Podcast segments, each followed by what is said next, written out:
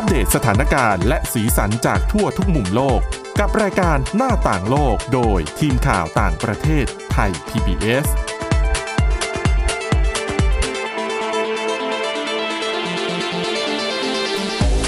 สวัสดีค่ะ ต้อนรับสู่รายการหน้าต่างโลกนะคะ มาอัปเดตสถานการณ์แล้วก็สีสันจากทั่วทุกมุมโลก กับทีมข่าวต่างประเทศไทย PBS ได้ทุกวันจันทร์ถึงวันศุกร์ค่ะ แล้ววันนี้ก็อยู่กับพวกเรานะคะ คุณจิรศักดิ์จันแก้ว แล้วก็ดิฉันทิพย์ตะวันเทระในยพงค์ค่ะ ครับ สวัสดีครับ สวัสดีค่ะ วันนี้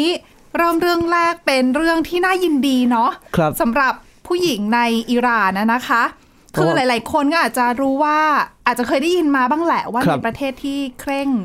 ศาสนามุสลิมสักหน่อยนึงอืมก็อาจจะมีการอาจจะไม่อนุญาตให้ไม่อนุญาตให้ผู้หญิงผู้หญิงทำเข้าไปกิจกรรมบางอย่างเออบางอย่างบางอย่าง แต่เดี๋ยวนี้ก็เริ่มเห็นผ่กาอนรปพัลฒนมากขึ้นพัฒนามากยิ่งขึ้น เปิดกว้างมากยิ่งขึ้นให้ผู้หญิงได้เข้าไปมีส่วนร่วมในบางกิจกรรมในอดีตที่ใช่อาจจะเข้าไปร่วมไม่ได้นะครับ คือหลาย ๆ คนเขาก็มองว่าบางกิจกรรมถ้าดูเป็นกิจกรรมที่มีผู้ชายอยู่ที่นั่นกันรวมตัวกันเยอะๆสักครับหน่อยนึง ก็รู้สึกว่าผู้หญิงจะเข้าไปก็ดูจะไม่ค่อยเหมาะเท่าไหร่อะนะคะ อย่างเช่น สนามกีฬาหรือว่าเวลามีการจัดการแข่งขันอะไรรายการใหญ่ๆอะนะคะครับแต่ว่าคราวนี้ค่ะ ทางการของอิหร่านเนี่ยเขาบอกว่าเขาอนุญาตให้ผู้หญิงนะคะ ที่เป็นบรรดาแฟนบอล เข้าไปดูการแข่งขันได้แล้วนะ ซึ่งวันนี้แหละที่จะมีการแข่งขันเป็นการแข่งขันรอบคัดเลือกบอลโลกนะคะใช่ปีครับ2022 ซึ่งจะจัดที่ ในกรุงเตหะรานค่ะ ของอิหร่านเองเป็นนัดที่อิหร่านเตะกับกัมพูชาเพื่อนบ้านของเรานี่แหละอืมเออก็ถือว่าเป็นนิมิตหมายที่ดีในการอืมก้าวหน้ามายิ่งขึ้นในการเปิดพื้นที่ให้ผู้หญิงก็มีเขาบอกส่วนร่ว่าวมคือก่อนหน้านี้อย่างที่บอกไปว่า รัฐบาลไม่อนุญาตให้ผู้หญิงเข้าไปดูบอลครับ เข้าไปเขาเรียกว่าอะไรเข้าไปในสนามฟุตบอลได้อ่า เขาบอกว่าเนี่ยครั้งเนี้ยที่อนุญาตให้เข้าไปถือเป็นครั้งแรกในรอบกว่า 40 ปีเลยนะ นับตั้งแต่ที่อิหร่านเขามีการปฏิวัติอ่าอ่าอิสลาม ตั้งแต่ปี 1979 ครับ ก็ถือว่าเป็นเรื่องที่น่ายินดีแล้วเขาบอกว่าการที่เปิดให้เข้าไปแบบเนี้ยวันที่จำหน่ายตัว๋ว อืมขายตั๋วหมด ไม่ถึงหนึ่งชั่วโมงอะ่ะแหม่ก็ถือว่าเป็นกลยุทธ์การตลาดอีกแบบหนึ่งเหมือนกันใช่นะคก็รับ คือเหมือนกับ ขนาดเขาบอกว่าขนาดเพิ่มที่นั่งนะ เป็นที่อ่านั่งพิเศษครับก็ขายหมดเหมือนกัน คือคนโอ้โหแย่งกันเลยล่ะ คือแบบเขาบอกว่าสาวๆที่เป็นแฟนบอลเนี่ยครับผมต้องโชคดีมากๆถึงจะซื้อตั๋วได้ บางคนซื้อตั๋วไม่ได้ เขาบอกว่าลงทุนว่ายอมเดินทางไปหน้า สนามแข่งไปวัดดวง ใช่ไปวัดโอ้โหดวงว่าจะได้ตั๋วหรือเปล่านี่แบบเรียกว่า ทุ่มทุทุ่มเทกันมากๆอะนะคะ แต่เขาบอกว่าถึงแม้ว่าจะได้เข้าไปดูแบบเนี้ยเขาบอกมีประมาณ 3,500 คนค่ะอืมผู้หญิงที่จะได้เข้าไปดูอะนะ แต่ครับว่าเขาจะจัดพื้นที่คือปกติเวลาเราไปดูอ่าการแข่งบอลก็จะนั่งผสมผสมกันใช่ไปใช่ใช่ไหมครับก็คือจะเชียร์กันอย่างใครสนุกสนานบ้างใช่ใครจะซื้อที่นั่งตรงไหนอะไรเงี้ยอ่าโซนไหนใช่ก็นั่งรวมๆกัน แต่เขาบอกว่าสำหรับที่อิหร่านค่ะ แยกไปเลย แยกโซนไปเลย คือผู้หญิงก็อ๋อ นั่งรวมกันเป็นกลุ่มเดียวกันไปเลย คล้ายๆกับคล้ายๆกับการแยกโซนของกลุ่มกองเชียร์ทีมเยือนที่แยกออกไปอีกโซนหนึ่งเหมือนกันอย่างนั้นใช่ค่ะแต่นี่และ มีมีเป็นกองเชียร์สตรี ใช่ค่ะ เป็นเหมือนจัดโซนสำหรับผู้หญิงโดยเฉพาะนะคะ ครับ แต่ที่สำคัญคือเขาบอกว่าจะให้เจ้าหน้าที่ตำรวจหญิงอืมอีก 150 นาย ไปประจำการคอยเฝ้า ระวังเหตุเอาไว้ด้วย คือเหมือนกับไปดูแทนที่จะได้สนุกสนุกนะบางทีก็หวั่นๆนิดนึง แต่อาจจะไปเพื่อคอยรักษาความปลอดภัยอะนะคะ ให้กับทุกคน แต่เขาบอกว่าจริง ๆ เรื่องที่อิหร่านอนุญาตให้ผู้หญิงเข้าไปดูการแข่งขันฟุตบอลได้แบบนี้เนี่ยครับเขาบอกว่าเกิดขึ้นมาจากคือหลาย ๆ คนก็มองว่า เอ๊ะ เกิดขึ้นหลังจากที่ ทางฟีฟ่าเนี่ยเมื่อเดือนที่แล้วเขาออกคำสั่งให้อิหร่านเนี่ยอนุญาตหรือเปล่า เพราะไม่งั้นเนี่ยอาจจะแบนอิหร่าน ไม่อนุญาตให้อิหร่านทำการแข่งขันน่ะนะคะ คือก็ต้องเข้าใจด้วยว่าอิหร่านมันเป็นเขาเป็นประเทศที่เรียกว่ามีฝีฝีไม้ลายมือทางด้านฟุตบอลในเอเชียระดับเทียบเท่ากับเกาหลีญี่ปุ่นเลยครับ แล้วค่ะการเปิดให้สตรีเข้าไปดูอย่างเนี้ยมันก็ถือว่าเป็นการขยายฐานแฟนบอลแล้ว แล้วถ้าฟีฟ่าออกกฎอย่างนี้ ที่คุณทิพย์ตะวัน ก็เหมือนไปกดดันใช่รัฐบาลอิหร่านนั่นแหละแล้วรัฐบาลอิหร่านก็ก็แหมตัวเองก็ถือว่าเป็นแถวหน้าครัเนาะบแล้วถ้าอยู่ๆไม่ให้มาแข่งเนี่ย ก็เสียเสียเหมือนกันนะโอกาสไปเสียโอกาสเป็นทีมชาติด้วยไง ใช่ครับเออก็นั่นแหละค่ะ ก็เลยเป็นที่มาของการอนุญาตแต่ว่าการที่ฟีฟ่าออกมาเขาเรียกว่าออกมาสั่งแบบเนี้ยก็ไม่ใช่ว่าอยู่ๆก็ ออกมาสั่งนะครับเขาบอกว่ามันมีสาเหตุค่ะ เพราะว่าก่อนหน้านี้เนี่ยมีแฟนบอลหญิงของอิหร่านอยู่คนนึงค่ะครับเขาเผาตัวเอง คือฆ่าตัวตายอะ่ะ คือเผาตัวเอง เพราะว่ากลัวว่าจะถูกจำคุกในสะในในอิหร่านเองคือต้องบอกอย่างนี้ก่อนเขาเป็นแฟนบอลหญิงใช่ไหมครับเขาไม่สามารถเข้าไปในดูการแข่งขันได้ครับ ถ้าเธออยากจะเข้าไปดูเธอต้องทำยังไง ปลอมตัวสิจ๊ะแหม่เหมือนหนังเนาะเหมือนละครไทยเหมือนหนังไทยอยู่เหมือนกันเออปลอมตัวเป็นผู้ชายค่ะ เธอก็ปลอมตัวเป็นเด็กชะเด็กผู้ชายนะเพื่อเข้าไปดูการแข่งขันเมื่อปีที่แล้วค่ะครับผมปรากฏว่าโดนจับได้ พอโดนจับได้ผิดกฎไงเขาบอกว่าจริง ๆ เรื่องห้ามผู้หญิงเข้าไปดูการแข่งขันเนี่ยไม่ใช่กฎหมาย ไม่ได้เป็นระเบียบ แต่มันเป็นสิ่งที่เหมือนกับ บังคับใช้ไปเองคือเจ้าหน้าที่ธรบัรมงเนีคัยบมปใช้ฏิกันบัติที่ใช่ไม่ได้ออกเป็นกฎหมายชัดเจน แต่เป็นถูกต้องวิถีปฏิบัติที่ระบุว่า เหมือนพื้นที่นี้เออผู้หญิงถูกกันไม่ได้ออกนะไปเลยออใช่คือไม่ได้มีผลทางกฎหมายหรอกแต่ว่า แต่ว่าก็คือเป็นอย่างที่คุณเจรศักดิ์บอกว่า ก็เป็นระเบียบที่เขาปฏิบัติกันมาและอย่างเข้มงวดด้วยนะคะครับพอเธอถูกจับได้แบบนี้ก็โดนดำเนินคดีค่ะ แล้วซึ่งเมื่อ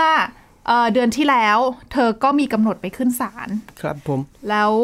นอกศาลเลยค่ะณตอนนั้นเธอก็จุดไฟเผาตัวเองเสียชีวิตอะนะคะ ซึ่งก็มีกระแสข่าวออกมาบอกว่าที่เธอเผาตัวเอง เพราะว่ากลัวจะถูกจำคุก เพราะว่ามีคนมาบอกเธอว่า เธออาจจะต้องโทษจำคุกนานถึง 6 เดือนนั่นเอง แต่คือหลังจากที่เธอเสียชีวิตแล้วนะคะ ทางโฆษกของศาลอิหร่านเองก็ออกมาแก้ต่างนะ บอกว่า นั่นนะเป็นข่าวลือเป็นเป็นเรื่องของข่าวลือที่บอกว่าเธอจะต้องถูกจำคุกอะไรแบบเนี้ยค่ะ ครับก็เป็นเรื่องน่าเศร้าเป็ค่ะนตอนเพราะจบที่น่าเศร้าของของคนที่อยากดูบอลใช่คือแค่อยากดูบอลแต่ว่าดูไม่ได้ก็ปลอมตัวแต่โดนจับได้แล้วเกิดเป็นโศกนาฏกรรมแบบนี้ขึ้นมานะคะ ก็เป็นข่าวใหญ่เลยค่ะ ตอนนั้น เพราะว่าบรรดาแฟนๆที่เป็นผู้หญิงแฟนบอลที่เป็นผู้หญิงในอิหร่านก็เยอะทีเดียวค่ะครับแต่ก็นะ ในที่สุดก็มีกลุ่มคือการเรียกมันร้องของจุดเธอพลิกผันสำคัญที่ทำให้ใช่ผลักดันให้สุดท้ายแล้ว เรื่องเหล่านี้ความฝันของเขาที่เคยแบบ โดนสารโดนอะไรกดไว้ก็กลายเป็นว่าเขาสามารถทำได้ ใช่ก็ตอนนี้สาก็มารถผลักให้ผู้หญิงนะคะผู้หญิงเข้าไปในดูสนามการแข่งขันฟุตบอลได้แล้ว ก่อนหน้านี้ถ้าใครถ้าใครเคยใครเคยได้ยินก็อาจจะมีเรื่องของซาอุดิอาระเบียครับก็ผมเพิ่งอนุญาตเหมือนกัน อนุญาตหลาย ๆ สิ่งเลยครับ อนุญาตให้ผู้หญิงเข้าสนามฟุตบอล อนุญาตให้ผู้หญิงเดินขับทางรถได้ด้วยขับรถออก แล้วก็เดินทางออกนอกประเทศได้ด้วยนะครับอืมคือปกติต้องบอกงี้ว่าซาอุดิอาระเบียก็เป็นประเทศหนึ่งที่มีการเคร่งคือเคร่งเคร่งศาสนามาก ๆ ดังนั้นเนี่ยผู้หญิงถ้าจะเดินทางเขาบอกว่าต้องเดินทางกับพี่ชายอ่าครอบครัว คือต้องมีผู้ชายที่อยู่ในครอบครัวตัวเองเนี่ย ตามไปด้วยไปด้วยคือจะไปเดี่ยวๆไม่ได้ แบบนี้ก็ถือว่าเป็นเขาเรียกว่าอะไรเป็นนิมิตหมายอันดี คือซาอุดิอาระเบียก็เหมือนกับปฏิรูปเพิ่มสิทธิของสตรีเพิ่มมากขึ้นก็ตามการปฏิรูปของทางมกุฎราชกุมารของซาอุดิอาระเบียเองอะนะคะครับผมโอ้ก็ก็ถือว่าอะเป็นเรื่องดีๆ เนาะที่เรามาฝาก เรื่องต่อไปก็อาจจะดูเป็นเรื่องที่ทะเลาะกันซะ ความสัมพันธ์ระหว่างประเทศนะคะ เรื่องของสหรัฐอเมริกากับจีนค่ะ สองยักษ์ใหญ่มหาอำนาจของโลกนะตอนนี้นะคะ เกาเหลากันอีกแล้วอะครับเออเกาเหลากันตลอดเลย คู่นี้ไม่จบไม่สิ้นสักทีตั้งแต่เรื่องของสงครามการค้านะคะ ที่ก็ดูแล้วไม่น่าจะเคลียร์กันจบ เร็วๆนี้เออภายในเร็วๆนี้น่าจะดูยัยากงไม่มากจบ แล้วอย่างเมื่อวันอังคารที่ผ่านมาตามเวลาบ้านเราเนี่ย ครับผมก็สหรัฐมาประกาศขึ้นบัญชี บริษัท แล้วก็หน่วยงานของรัฐบาลจีน รวม 28 แห่งอะนะคะ ขึ้นบัญชีดำไม่ให้ทำการค้ากับบริษัทสัญชาติอเมริกันแหม่ก็คือเป็นบัญชีเดียวกับที่หัวเว่ยโดนนั่นแหละอ๋อเออก็แต่เพิ่มเข้าไปเป็นใช่28 องค์กร ใช่อีก 28 องค์กรเขาบอกว่ามีแบบหน่วยงานด้านที่ดูแลเกี่ยวกับเรื่องของความมั่นคง ในซินเจียงด้วยนะคะ เขตปกครองตนเองซินเจียงอุยกู คือสาเหตุที่สหรัฐที่กระทรวงพาณิชย์สหรัฐอเมริกา ประกาศขึ้นบัญชีดำองค์กรเหล่านี้เพราะว่าเขาบอกว่ามีส่วนเกี่ยวข้องในการที่เข้าไปละเมิดสิทธิมนุษยชนของชาวอุยเกอร์ ชาวคาซักแล้วก็กลุ่มชาติพันธุ์ที่นับถือ ศาสนาอิสลามในเขตปกครองตนเองซินเจียงอุยกูร์นั่นเอง เหมือนเป็นชนกลุ่มน้อยของของชาวฮั่นใช่ที่ชาวฮั่นปกครองประเทศจีนเป็นเขาเรียกว่ามีประชากรเยอะที่สุด แต่คนเหล่านี้ถูกคือตามข่าวที่ออกมาก็เห็นหลายๆครั้งว่าถูกกระทำอย่างนู้นอย่างนี้อย่างนั้น แต่แล้วก็สหรัฐก็เลยออกเขาเรียกว่าออกข้อบังคับ ในการขึ้นบัญชีดำกับกลุ่มจริองงค์กรๆต้องที่บอกอย่างนี้อาจเกี่ยวข้องกับว่าองค์กรเหล่านี้ จริง ๆ ต้องบอกอย่างนี้ว่าคือจีนเนี่ยส่วนใหญ่เขาก็จะเป็นชาวฮั่นใช่ไหมคะครับแต่ว่าในซินเจียงอุยกูร์เนี่ยเป็นพื้นที่ที่อยู่ทางให้คุณผู้ฟังเนี่ยนึกภาพตามว่าแผนที่ประเทศจีน ซินเจียงอุยกูร์เนี่ยอยู่ไปทางทางซ้ายมืออะทางตะวันตก ใช่ทางตะวันตกครับออยู่ติดไปทางนู้นแล้วเขาก็จะเป็นกลุ่มที่นับถือศาสนาอิสลามครับผมกันซะเยอะ แล้วก็มีรายงานข่าวออกมาเรื่อยๆนะคะ ว่าทางการจีนเนี่ยพยายามที่จะไปทำลายวัฒนธรรมของเขา ความเป็นมุสลิมของเขาอะไรอย่างเงี้ยค่ะ แล้วพยายามที่จะกลืนเขาด้วยวิธีต่างๆ นานา ไม่ว่าจะเป็นการปรับปรามเอ่ยไม่ว่าจะเป็นการคุมขังเอ่ยแล้วก็รวมทั้งก่อนหน้านี้ก็มีกระแสข่าวว่าเออเอาเข้าไปอยู่ในโรงเรียน เหมือนจริง ๆ เป็นค่ายเขาเป็นค่ายกักกันโรงเรียนสอนทำอาชีพใช่สอนแต่การว่าประทากองบอารัฐชีพบาลจีนเนี่ยตอนแรกก็ออกมาปฏิเสธข่าวนะครัคะบผมแต่ทำไปทำมาหลายสื่อเล่นกันเยอะหน่อย จีนก็ออกมาบอกว่าโรงเรียนที่เอาเข้าไปฝึกเนี่ยเป็นโรงเรียนฝึกอาชีพนะ และเข้าไปอยู่ในนั้นเนี่ยก็สอนอาชีพเพื่อทำให้ คนเหล่านี้ไม่เปลี่ยนตัวเองเป็นกลุ่มก่อการร้ายหรือว่าครับเป็นกลุ่มที่มีแนวคิดสุดโต่งออกมาก่อเหตุจราจนในบ้านเมืองอะไรอย่างเงี้ยค่ะ แต่ก็หลาย ๆ คนโดยเฉพาะสื่อตะวันตกอะไรอย่างนี้ก็ตั้งข้อสังเกตก็คือรวมทั้งกลุ่มด้านสิทธิมนุษยชนด้วย เขาก็มองว่าเอะจีนพยายามที่จะไปปราบปรามคนกลุ่มเหล่านี้หรือเปล่านะคะ จนเป็นที่มาของสหรัฐอเมริกาเองเนี่ยที่ขึ้นบัญชีดำแบบนี้ แต่ยังไงเดี๋ยวเรามาติดตามรายละเอียดเรื่องนี้ต่อกันในช่วงที่สองนะคะ หน้าต่างโลกโดยทีมข่าวต่างประเทศไทย PBS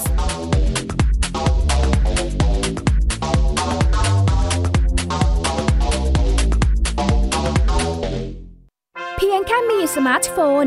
ก็ฟังได้ไทย PBS ดิจิทัล Radio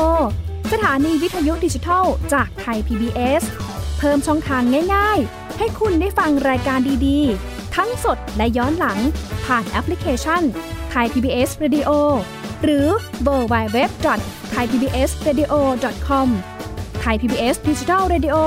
อินฟอร์ทนเมนต์ for all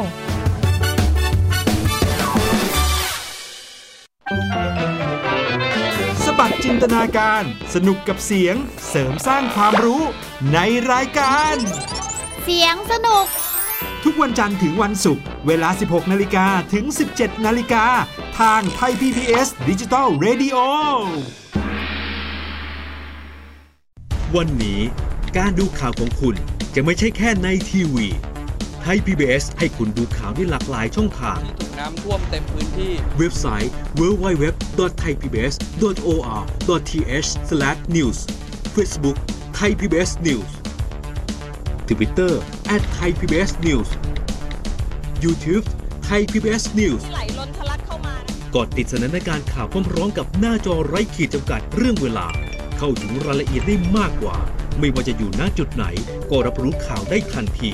ดูสดและดูย้อนหลังได้ทุกที่ กับ 4 ช่องทางใหม่ข่าวไทย PBS ข่าวออนไลน์ ชับไว้ในมือคุณ วิทยาศาสตร์อยู่รอบตัวเรา มีเรื่องราวให้ค้นหาอีกมากมาย เทคโนโลยีใหม่ ๆ เกิดขึ้นรวดเร็วทำให้เราต้องก้าวตามให้ทัน อัปเดตเรื่องราวทางวิทยาศาสตร์ เทคโนโลยี และนวัตกรรม ที่จะทำให้คุณทันโลก กับรายการ s c i e n t e c h ทุกวันจันทร์ถึงวันศุกร์ทางไทย PBS Digital Radio คุ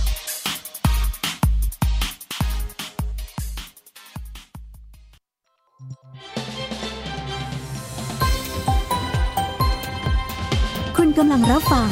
ไทย PBS ดิจิทัล Radio วิทยุข่าวสารสาระ เพื่อสาธารณะและสังคม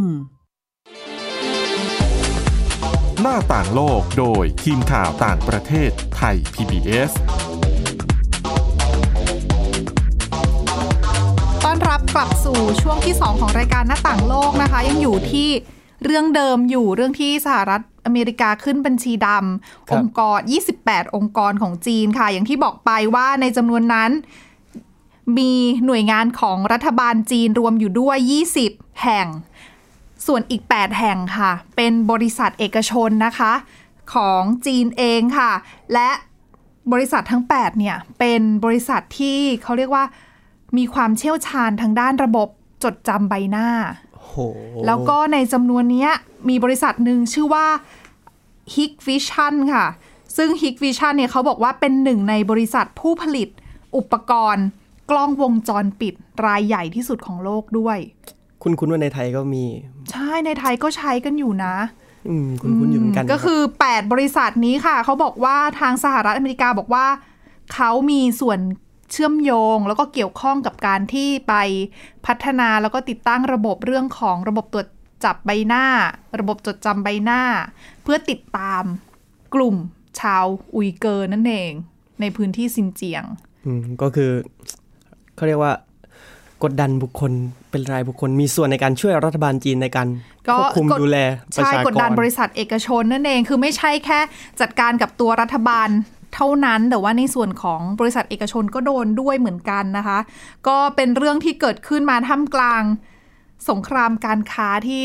ก็ยิ่งยังคุกรุ่นอยู่นะคะ และไม่ใช่แค่นั้นเมื่อหลังจากไม่นานหลังจากที่ขึ้นบัญชีไม่นาน สหรัฐอเมริกากระทรวงการต่างประเทศค่ะ ก็ออกออกมาระบุนะคะว่า จะจำกัดการออกวีซ่าให้กับเจ้าหน้าที่ของรัฐบาลจีน รวมทั้งเจ้าหน้าที่ของพรรคคอมมิวนิสต์จีนด้วย เพราะว่าเขามองว่ากลุ่มคนเหล่านี้มีส่วนเกี่ยวข้องกับการที่ไปกักขัง แล้วก็ละเมิดสิทธิมนุษยชนชาวอุยกูร์ชาวอุยเกอร์ในซินเจียงเหมือนกันก็ ระเบียบนี้เรื่องของการจำกัดการออกวีซ่าเนี่ยรวมไปถึงครอบครัวด้วยนะคะ สมาชิกในครอบครัว และแน่นอนว่าหลาย ๆ คนอาจจะเคยได้ยินว่าบรรดาเขาเรียกว่าเจ้าหน้าที่ระดับสูงของจีนเองเนี่ยครับเขาก็มักจะส่งลูกหลานไปเรียนอ่าต่างประเทศเนาะสหรัฐอเมริกาก็ถือเป็นหนึ่งในปลายทางปลายทางเป็นประเทศ เขาเรียกว่าอะไรมหาวิทยาลัยดัง ๆ ก็อยู่ใช่ในที่นั่นกันเยอะถูกไหมจีนเขาก็ส่งลูกหลานไปเรียนค่ะ แล้วในกรณีนี้สำหรับ การออกวีซ่าให้กับบรรดาลูกหลานของเจ้าหน้าที่ระดับสูงก็อาจจะลำบากสักนิได้ดยากหนึ่งยิ่งขึ้น ใช่ค่ะ ก็เขาก็หวังว่าการกดดันแบบนี้จะช่วยทำให้สถานการณ์ในซินเจียงมันดีขึ้นเนยนะคะ แต่ก็ไม่รู้ว่าสุดจะท้ายเป็นยังไงแล้วสุดท้ายจะเป็นยังไงเนาะดูแล้วก็ไม่น่าเอ้ยจีนก็ดูจะไม่น่าเดี๋ยวเดี๋ยวเดี๋ยวดูว่ามีจีนมีอ่าตอบโต้อะไรใช่ไหมคะอะไรแต่มาจริบ้างหรือเปล่าคือทางสถานเอกอัครราชทูตจีนในกรุง วอชิงตันดีซีของสหรัฐอเมริกาเขาออกมาตอบโต้เหมือนกันนะคะ หลังจากที่กระทรวงการต่างประเทศประกาศระเบียบว่าจะจำกัดแบบการออกวีซ่าแบบนี้นะคะ ซึ่งเขาก็มองว่าคือออกมาชี้แจงซะส่วนใหญ่แหละว่ามาตรการของเขาในซินเจียงเนี่ยมันมันเป็นไปเพื่อที่จะจัดการเรื่องของการก่อการร้ายอืมแล้วก็จีนเนี่ยทำตามกฎหมายจีน รวมทั้งธรรมเนียมปฏิบัติระหว่างประเทศด้วยแหม่นะ ก็ก็เป็นสไตล์จีนนั่นแหละออกมาตอบโต้แบบนี้ พยายามหาเหตุผลมา support การกระทำของตัวเองนะครับเนเหมือนอะเหมือนกับสหรัฐเหมือนกันที่บอกว่าพยายามหาเหตุผลมาให้ให้เหตุผลทางด้านสิทธิมนุษยชนในการเออเข้ามา แต่ช่ก็วยไม่รู้ว่าจะใช้ตรงนี้เป็นเงื่อนไขในการเจรจาการค้าหรือเปล่าอืมแต่ก็ก็บางคนก็บอกว่าไม่เกี่ยวนะ คือเจ้าหน้าที่สหรัฐ เจ้าหน้าที่อเมริกันบางคนเนี่ยที่อยู่ในทีมเรื่องของการเจรจาก็เคยมาเหมือนกับมีข่าว มีสื่อบางสื่อรายงานก็อ้างเขาอะนะคะว่าแบบไม่เกี่ยวนะ ไม่เอาเรื่องนี้มาเป็นเขาเรียกว่าอะไรเป็นเงื่อนไขในการอืมเจรจาหรอก แต่ก็ไม่รู้นะว่าจะเกิดอะไรขึ้นก็ต้องติดตามต่อไปนะคะ ก็สนุกขึ้นเรื่อยๆอะความขัดแย้งของสองประเทศมหาอำนาจแบบนี้ เราไปต่อกันที่ยุโรปกันบ้างนะคะ ครับผมสก็กอตแลนด์เป็นยังไงบ้างคะ ก็สกอตแลนด์ก็ ล่าสุดเพิ่งออกกฎหมาย ห้ามการตีเด็ก ถือว่าการตีเด็กเนี่ยเป็นอาชญากรรมอืมก็คือเราเคยได้ยินสำนวนมาก่อนหน้านี้ โบราณของไทยเลย รักวัวให้ผูก รักลูกให้ตีเออแต่สำนวนเนี้ยมันก็โดนท้าทายมากขึ้นเรื่อยๆเรื่อยๆเรื่อยๆเหมือนกันนะครับ เพราะว่าแหมอย่างที่สกอตแลนด์เนี่ยข่าวออกมาว่าเป็นประประเทศที่ 58 ของโลกแหละ ที่มีการอ่าห้ามกฎหมาย ห้ามในการตีลูกนะครับผมโดยสภาของสกอตแลนด์เนี่ยได้ผ่านกฎหมายห้ามการตีลูกโดยด้วยคะแนนเสียง 84 ต่อ 29 เสียงนะครับอืมค่ะ ซึ่งกฎหมายก่อนหน้าเนี่ยที่ว่าของสกอตแลนด์ที่เกี่ยวกับการตีลูกเนี่ยมันก็มีอยู่เหมือนกัน แต่ว่ามันมีด้วยว่าผู้ที่กระทำสามารถที่จะอ้างได้ว่า เป็นการลงโทษที่สมเหตุสมผล ที่สมเหตุสมผลสำหรับฝึกระเบียบให้กับเด็กที่อายุต่ำกว่า 16 ปี ก็คืออ้างคำว่าสมเหตุสมผลในการกระทำหรือว่าลงโทษบางสิ่งบางอย่างค่ะโดย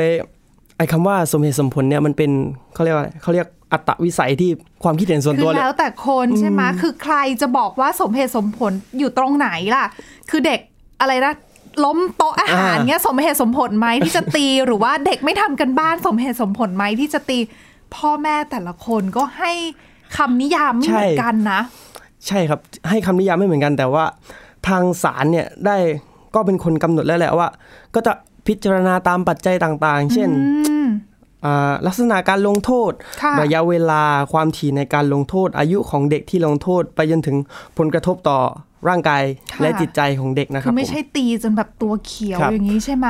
คือตีพอเป็นพิธีแหละว่า เอ้ยแบบนี้อัไม่นนี้ดีนะหนูอะไรอย่างเงี้ยใช่ครับ อันนี้คือกฎหมายที่มีอยู่ก่อนหน้านะครับก่อนอ่าก่อนหน้าที่จะออกออกตัวเนี้ยตัวเต็มออกมาว่าเออห้ามห้ามไม่ให้ค่ะตี อันนี้คือห้ามเลยใช่โดยเด็ดขาดตีแต่ยังไงก็ตีไม่ไม่ได้ ใช่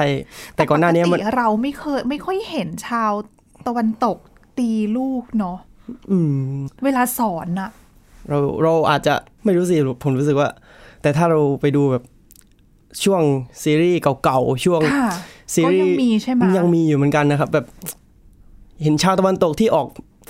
คือส่วนตัวเนี่ยติดตามแบบแนวเพลงพวกอัลเทอร์เนทีฟพวกอะไรเงี้ยค่ะค่อนข้างที่จะเห็นสิ่งที่เขาสื่อออกมาเนี่ยความนอกข้อกของเด็กเวลาโดนสั่งโดนอะไรนี้ก็ก็มีเหมือนกันนะครับอืมครับก็คือเนี่ยกฎหมายเก่าเนี่ยก็คือบอกว่า